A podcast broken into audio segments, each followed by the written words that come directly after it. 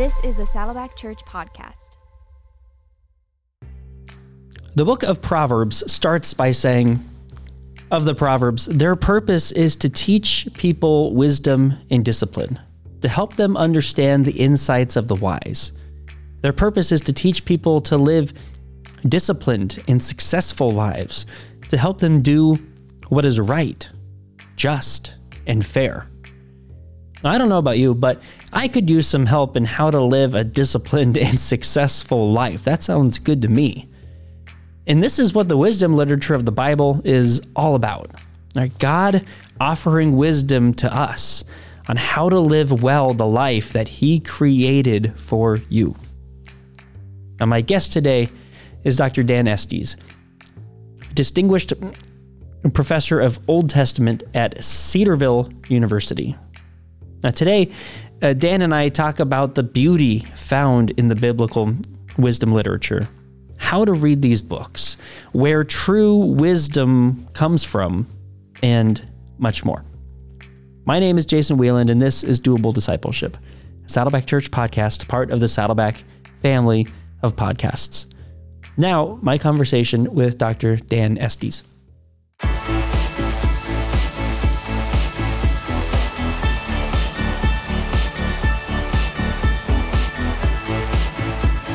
All right, Dr. Dan Estes, thank you so much for joining me today as we're getting ready to talk about navigating the wisdom literature.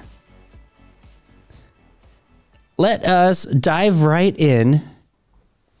We've started every episode talk um, of this series just asking you to set the stage for us. So, when we're talking about the wisdom literature, what can you tell us about the the basic information that everybody needs to know before they dive into these books? So, what can you tell us about authors, time frames, any basic important details that would be helpful to kind of give people their bearings? Well, Jason, the wisdom books in the Old Testament are, are many times the forgotten books. Uh, we're familiar with the law, uh, where God laid out the commandments that he had for his people of Israel. We're familiar with the prophets. The prophets were kind of the covenant enforcers who called the nation back to the law uh, after they had gotten away from it. Uh, we're familiar with the Psalms, the songs of Israel. But the wisdom literature, uh, people don't know quite what to do with that. Uh, we're talking about the books of Proverbs, Ecclesiastes, Job, um, Song of Songs actually fits in there as well. And then we can also find a wisdom, uh, several wisdom psalms, and we can find it in a lot of other places in the Old Testament and then over into the New Testament as well. Uh, wisdom is really talking about skill in living mm. in God's ordered world. How do we live in this world? Uh, the law is talking about um, moral requirements that God has for his people. But there are a lot of things that the law just doesn't address, uh, like how to work mm-hmm. and uh, how to relate to other people and how to be able to get along in various contexts of life. What do you do with the, with the, with the difficult questions of life mm. when things just don't seem to be fair or just? And that's where wisdom takes us. Uh, ironically, these are the questions that we find ourselves asking a lot. Yeah. And yet, we don't often go to the books of wisdom where God has given answers to those really crucial questions. Yeah, that's a great reminder of like we have these books that that were specifically as we're thinking about that time, as we're thinking about the Old Testament time, we have the books of the law, and then we have you. You just have this this long history of Israel, and we think about the New Testament uh, often today. We can look at at how Jesus was teaching. We can look at the parables. We, we can look at these different ways to, you know, learn how to live, or we look at Paul's letters where he's he's telling the church how to act in different ways.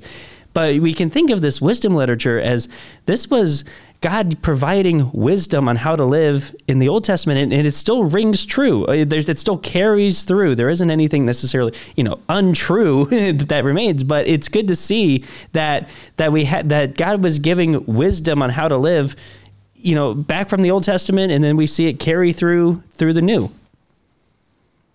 That's right. Uh, it particularly develops uh, from the time of Solomon on. Yeah. Uh, we know from from First Kings chapter three through five that that Solomon was was specially gifted uh, by the Lord with wisdom, mm-hmm.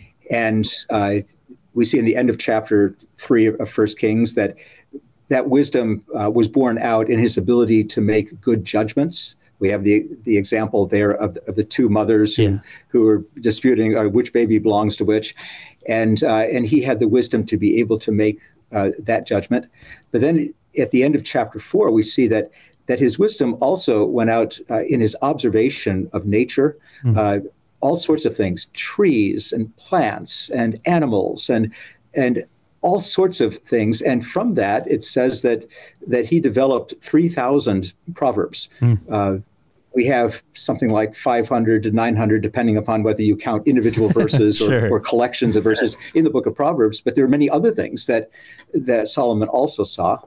And then as we come to, to chapter 25 of Proverbs, we see that, that there are some additional proverbs that the that the men of Hezekiah, mm-hmm. which would have been about 300 years uh, after uh, Solomon, uh, they copied out, and that indicates that that these these proverbs were were put into collections that were passed down from generation to generation, uh, and and then they were taught, and and uh, and then other. Uh, proverbs were added, and uh, so over a period of time, we have this collection of wisdom that that we now have in the book of Proverbs. So what can you tell us? So it sounds it sounds like specifically on Proverbs, there's as you said, almost like a 300 year gap between where sections of it were written and, and it was compiled, and then for Ecclesiastes, for the first part of Proverbs, for Song of Songs, that was written by Solomon. So that was written in Solomon's day. So it, it, I'm setting the time frame here. And then the one that we haven't really touched on yet is Job. So what can you tell us about Job? Well, Job is a that's an amazing book. That it just absolutely amazing. Uh, anyone who studied world literature would put Job right up in the top 3 mm. or four uh, pieces of literature. It, it is so well constructed, and it's dealing with such huge themes. Um, and what what Job is doing, it's it's picking up. Uh, a theme that you do find in Proverbs, but it's not the majority position in Proverbs. In Proverbs, the the largest uh, single theme we find is what we call retribution, that says that there are two paths humans can take. They can take the path of wisdom, which corresponds to what God says is righteous, and that path leads to life in all of its dimensions. Not just talking about going to heaven when you die, but mm-hmm. but the good life, the way way God intended life to, to function. And then there's the, the second path, which is the path of folly, uh, which is evidenced by wickedness or deviation from, from God's standards, and that leads to death in all of its dimensions. Mm. And the signpost that differentiates between those two paths is the fear of the Lord. It's reverence for God, uh, which Proverbs 9:10 says is the beginning of wisdom, or literally it's the essence of wisdom. It's, it's right at the heart of, of all wisdom. And, and what Proverbs teaches primarily is that in many different ways in life, if you follow the wise path, that will produce the good life. If you follow the foolish path, that'll lead to to death or the or the the antithesis of, of the good life. But it also points out the fact that sometimes that doesn't work out that way. Mm. And that minority voice then is picked up in, in both Job and Ecclesiastes. And it becomes the, the major theme where both of these books are testing okay, what happens when, for example, with Job, you have a man who God himself says, he is a wise man. He is righteous in all of his ways. He turns away from evil. He's keeping all the rules, and yet his life absolutely falls apart. Mm-hmm. Uh, total calamity. And so, how do you explain that when he seems to be following the wise path and ends up with death? Yeah.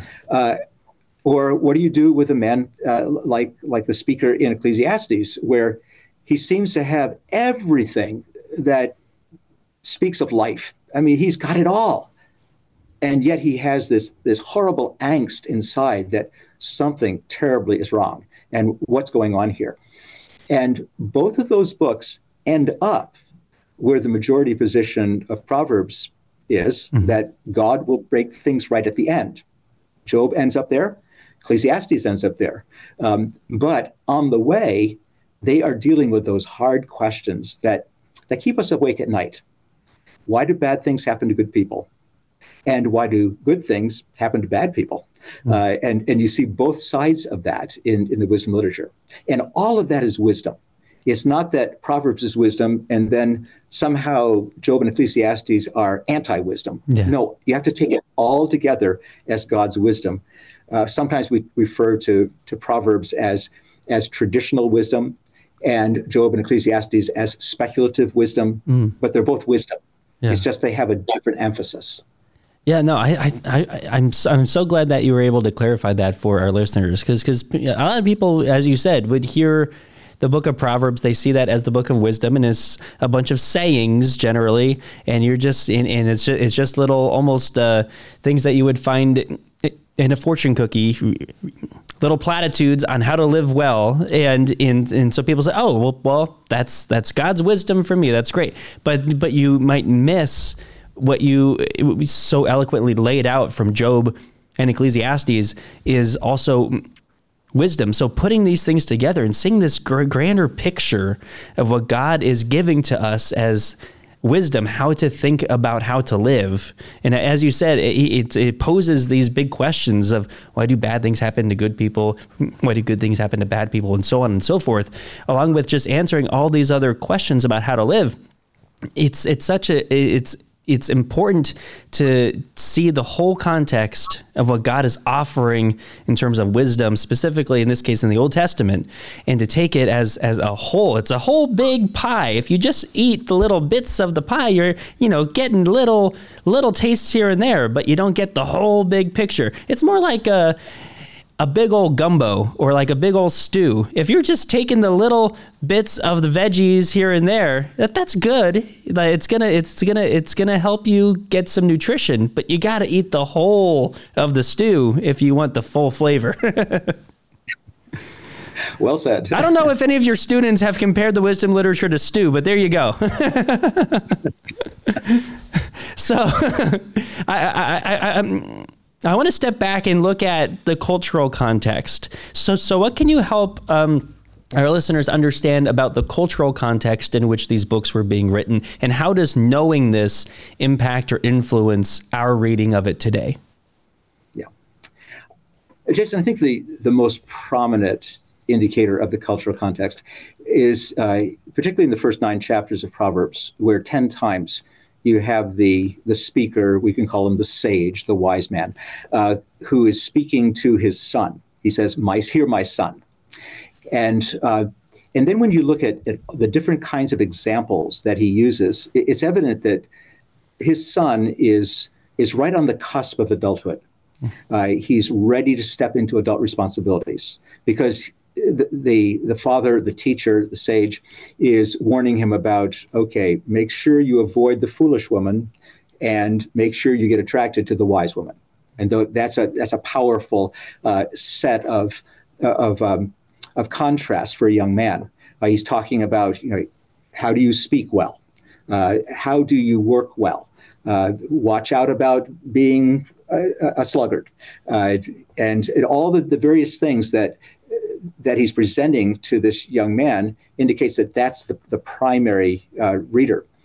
Uh, more generally, he's talking to the youth. Uh, and, and the youth here is used in a sense that this is a person who their life isn't set in concrete right now. Um, they, are, they can still go various ways. Uh, I teach undergraduate students, and this is so relevant for them because mm. that's exactly where they are in life. Uh, everything's on the table.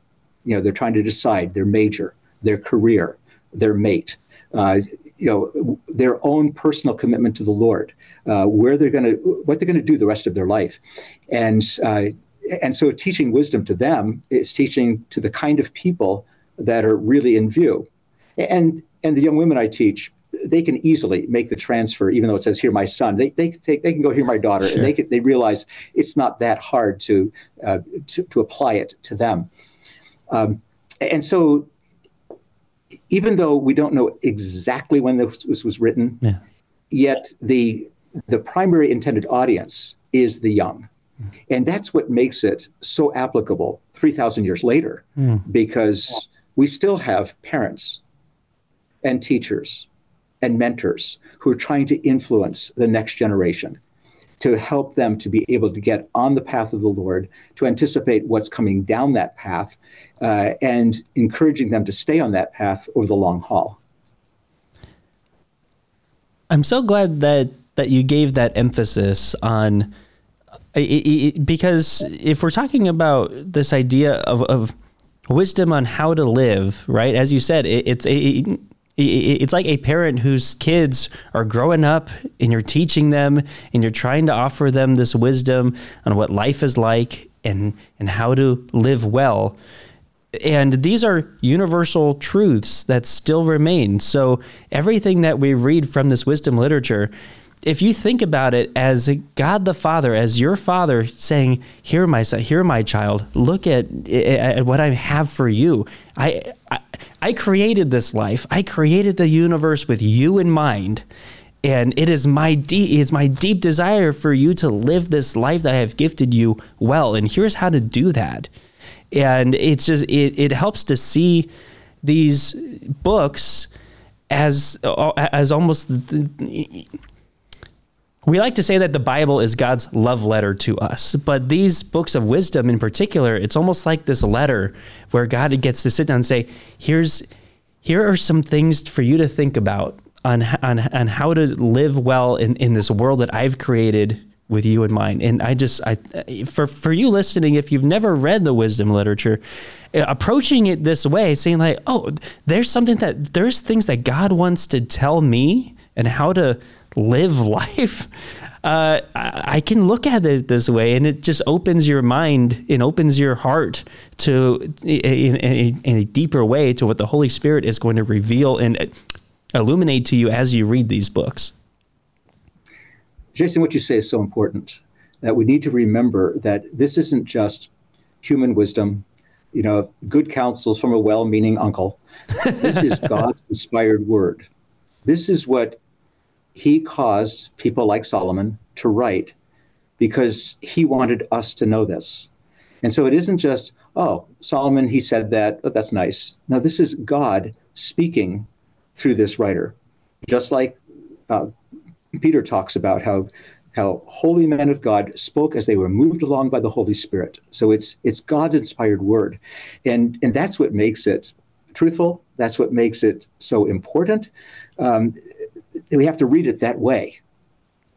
We were talking a little bit before we started recording about Solomon himself, and I think it sounds it, seems like a good time to bring this up here. So, can you tell us a little bit about what we can learn from Solomon himself. It's as we said, it's important to emphasize this is God's inspired word, that the Bible is God's inspired word, and he uses people like Solomon to write it. So yes, wisdom came from Solomon's pen, but it doesn't mean that Solomon necessarily lived the best life even so. So what can you tell us about the story and the lessons of Solomon?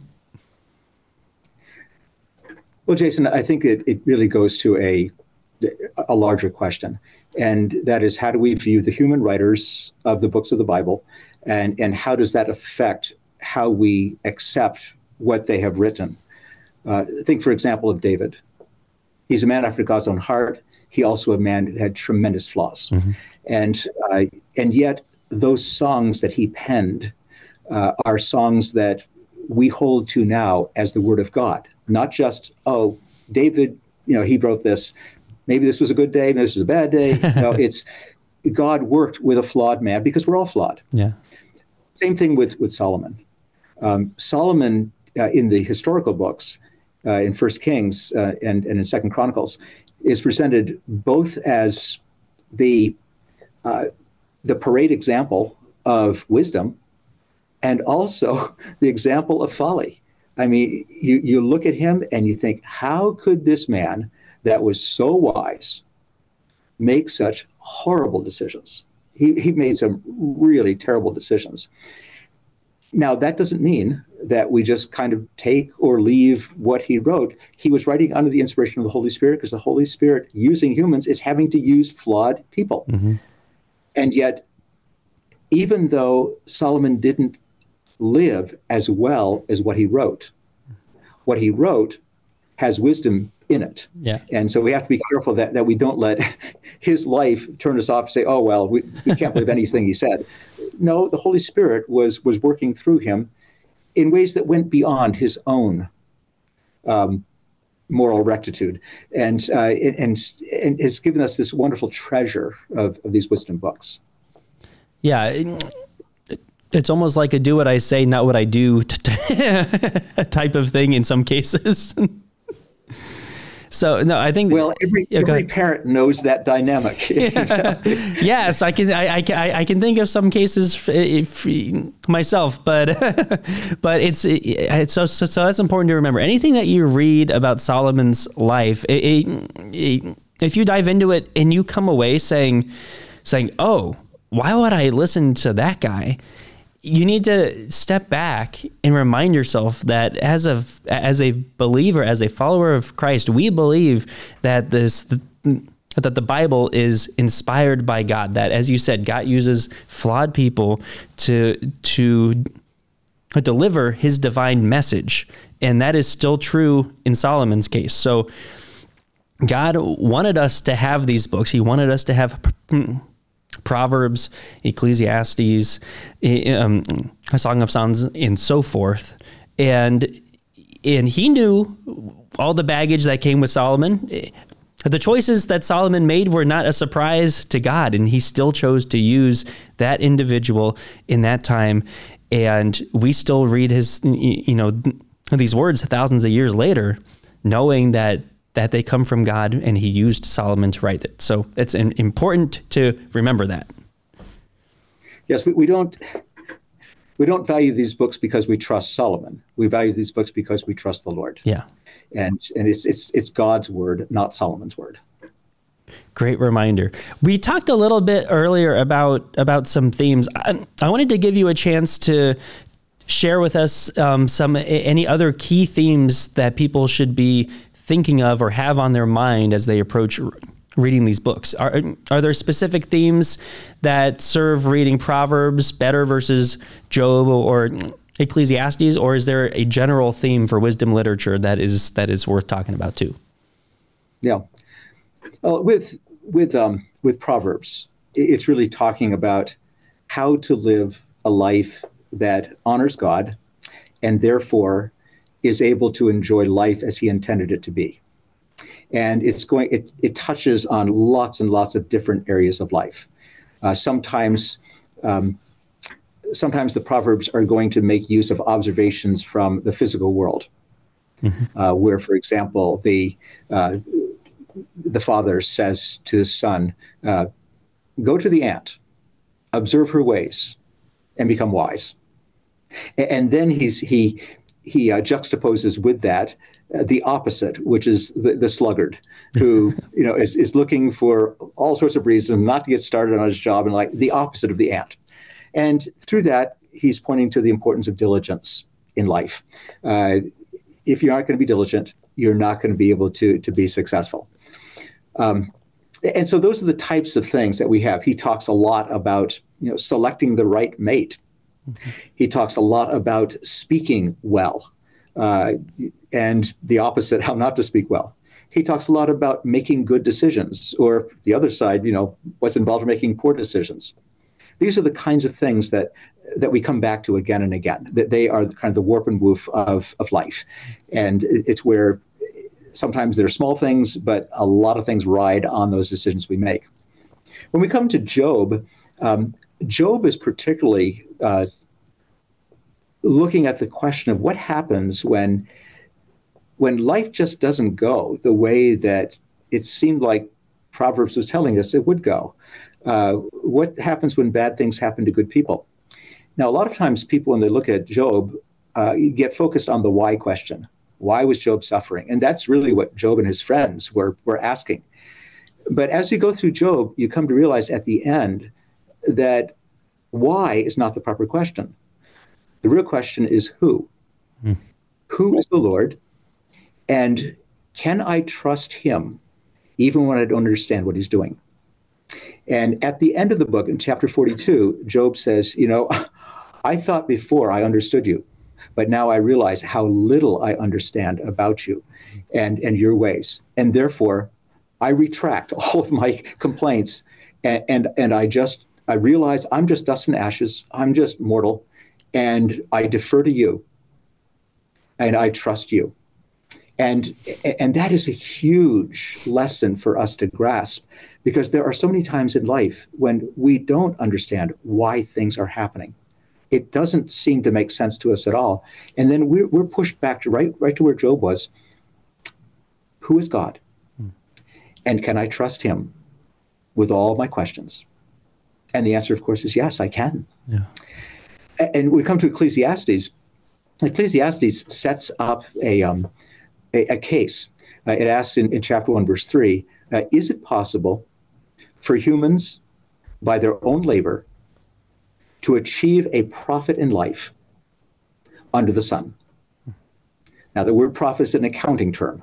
It says, uh, when I take all the things I've been able to accomplish, and those are my credits, and then I subtract all the costs it takes to get there, those are my debits, then what's the bottom line? Mm. Is it a positive figure or a negative figure? Because if it's a negative figure, that's not a good investment in life. And and then what happens? We have for uh, you know most of the book, we have the writer examining all sorts of things in life that people say, oh, if you go down this path, you're going to find life there.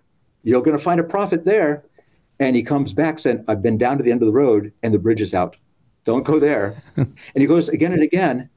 And finally, at the end of the book, chapter 12, he says, Now remember your creator in the days of your youth. Mm-hmm. He's talking to the young person still. He says, I'm speaking as the voice of experience. I've searched all those things. And as Bono would say, still haven't found what I'm looking for. and yet, Yet there is something there. And there's two things.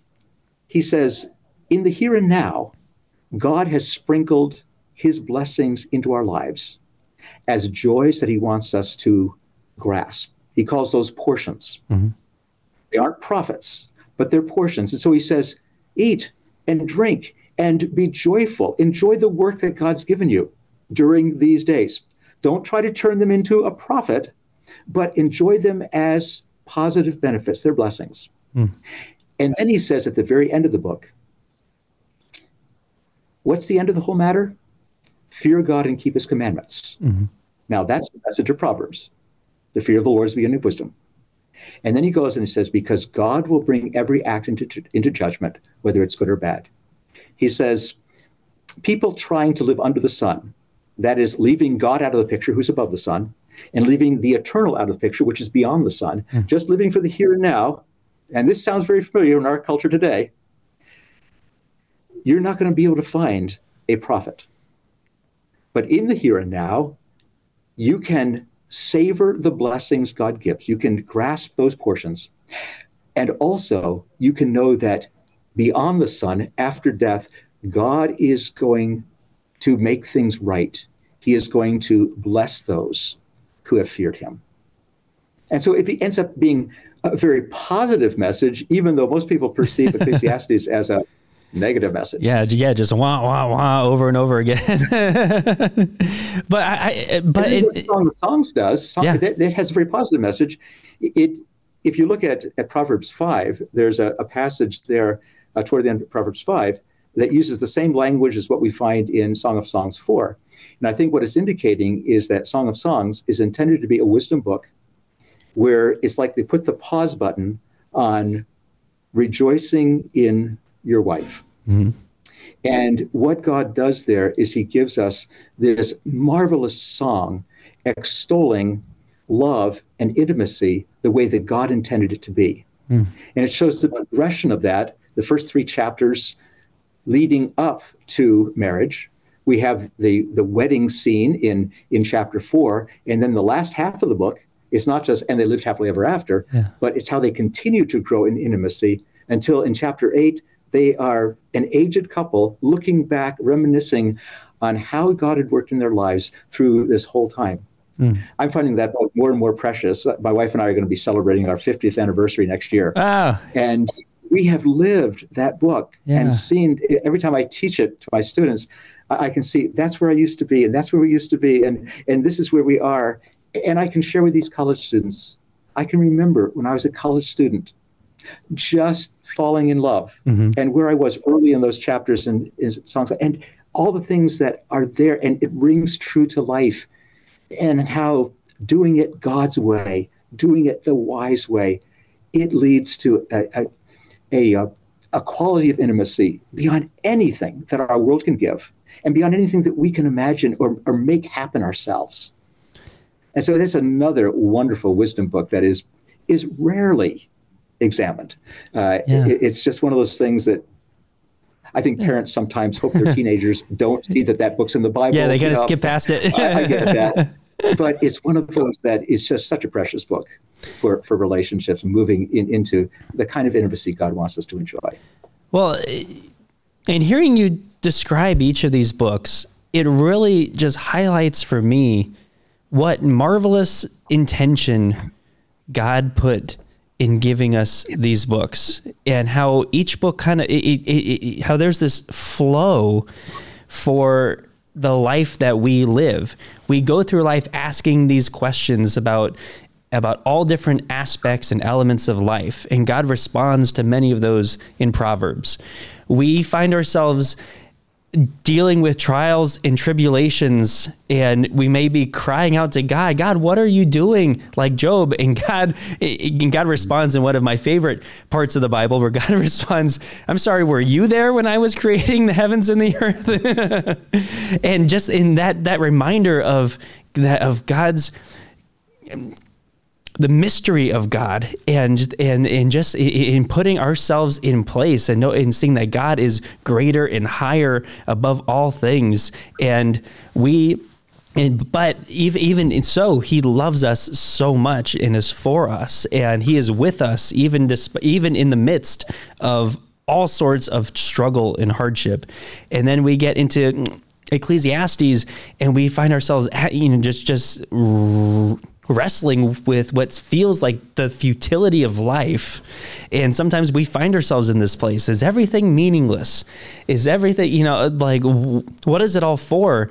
And yet we see this response of even though I may be struggling and I may not understand and I may be confused, I, I, know what is true is to obey God and to follow his words. And I can bring myself back to this truth, even if I find myself wrestling. And then as you s- so well laid out from song of songs is this whole picture of love and intimacy and how that can look through the course of life. And so i just I love when you examine the entirety of wisdom literature, how it feels like it just hits so well all of these different pockets and places in life, in that no matter where you are or what you're going through, there is something that God is has there to speak to you in, and I, I find that so beautiful.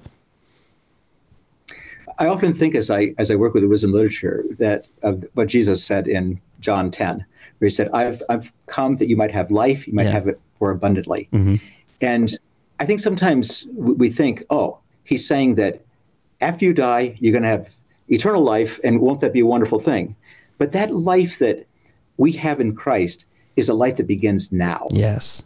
And just as a parent wouldn't say, oh, sometime in the future you're going to get my inheritance and then you're going to be happy. He said, no, I want to have a relationship with you. I want to want your life to be rich now. Uh, I want let's let's let's do this together. Or you're having a tough time, let's talk about it. Let me be there to comfort you and encourage you. And that's how the wisdom literature is. It's not the promise of what's going to come in the future. It's it's how God wants us to enjoy the life he has for us today. Because the eternal life God gives to us is not something that just starts in the future. It starts now. Yeah. We have eternal life. And the wisdom literature talks about some of the dimensions of that right here and now. Not something to be postponed to the future, but something that we can enjoy today. I'm so glad that you brought up John 10:10 because that is somewhat of a theme verse for this podcast. And it, because everything that we're talking about with doable discipleship is about how to live now and that God has called us to, as you said to, to, to this abundant life in that in that he he says there is more for you. If you follow my w- my word and you follow my ways and you grow into the likeness of my son that is a abundant life now. And i love that we can see how the wisdom literature points to that. Are there uh, are there other places in the new testament that we see the wisdom literature play out in, or is there anything specifically um, about the New Testament that is helpful for us if people have never read the wisdom literature and they were about to embark on this fun journey? Is there anything that is helpful to keep in mind about maybe something that they have read from the Bible into this this place that they maybe haven't read yet? Um, wisdom shows up a number of times uh, in the New Testament. Uh, we can think, for example, of the of the Epistle of James, hmm. uh, a lot of wisdom language and themes in that book. Um, Paul talks about wisdom in 1 Corinthians 1, talks about it in, in Ephesians, in Colossians. Um, but I think the, the preeminent example of wisdom is Jesus Christ. Uh, the way he teaches with parables and with um, proverbial sayings, these these kind yeah. of bumper sticker things that he says that just kind of people just kind of whoa, uh, uh, that's that's wisdom written all over it. Or even the two ways. Jesus talked about how there's the broad way that leads to destruction. That's mm. the way of folly. There's the narrow way that leads to life. That's the way of wisdom. And and so Jesus is the the premier wisdom teacher. Uh, the premier sage, and uh, and and so it it just it, it links so well with the Old Testament.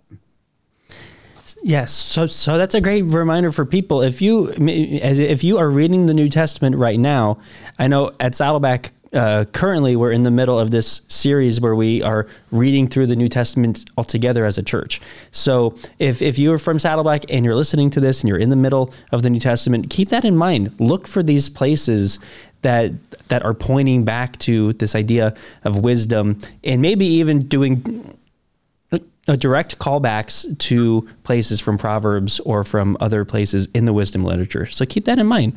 Um, Dr. Estes, I want to thank you for your time. Before I let you go, I, I wanted to give you an opportunity to kind of, you know, just share any sort of encouragement or advice about the wisdom literature that anything that you haven't covered yet I wanted to just uh, kind of lob up to you one final home run swing here. What would you like people to know who are listening to this, who are listening to this podcast called Navigating the Bible, the Wisdom Literature? What would you like them to leave this conversation with? Well, I think that what I would say, Jason, is that the prevailing metaphor for life in the wisdom books is the way or the hmm. path, the road. And what you find again and again throughout the wisdom books is challenging us to learn and to live and to love God's way. Uh, it, it's, it's all three of those are important. We need to know about it, we need to do it, but we need to love it. We need to value it. We need to make it, it needs to really not just be out on the circumference of our lives, but in the center of our lives so that it really drives all that we do. And uh, that's what I find as I study and as I write and as I teach uh, on the wisdom literature again and again. It's calling me back to that that threefold response to mm-hmm. learn it, to live it, to love it. Uh, it's God's way for life. It's the good way, and it's the life that God wants me to enjoy. Mm, thank you so much for your time. I truly appreciate the conversation. Well, thanks for the privilege. Now let's look at some next steps out of this episode. First, Dr. Estes has many books on the wisdom literature, including The Message of Wisdom. I encourage you to check that one out. You, I, I've put the link to it in the show notes here. So if you want to hear Dr. Estes go even deeper on how we can read the wisdom literature, check out that book. Second, I want you to try something. Try reading a proverb every morning for the next know, week, month, however long you can. I know people who start their day with a psalm and a proverb, and I'm only asking you to do the proverb now, but you can add the psalm too if you'd like to. But but try that out and just see what it is like to get a, a dose of wisdom in your life every morning. Third, just enjoy reading these books that we talked about today, right? Proverbs, Job, Ecclesiastes, Song of Songs. There's some of my favorite books, my favorite passages are found in these books. So I just I hope that you enjoy reading these books, maybe in a new way after hearing this conversation. I want to thank my guest today, Dr. Dan Estes. My name is Jason. This has been Doable Discipleship, a Saddleback Church podcast. We'll be back with you again next week.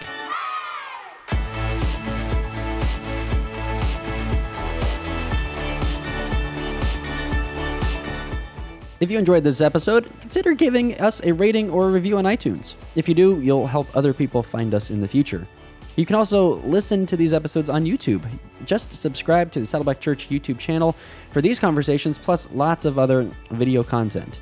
And if you are already listening to us on YouTube, subscribe to the Doable Discipleship podcast on Apple Podcasts or your favorite podcasting app so you can listen in the car or wherever else you go.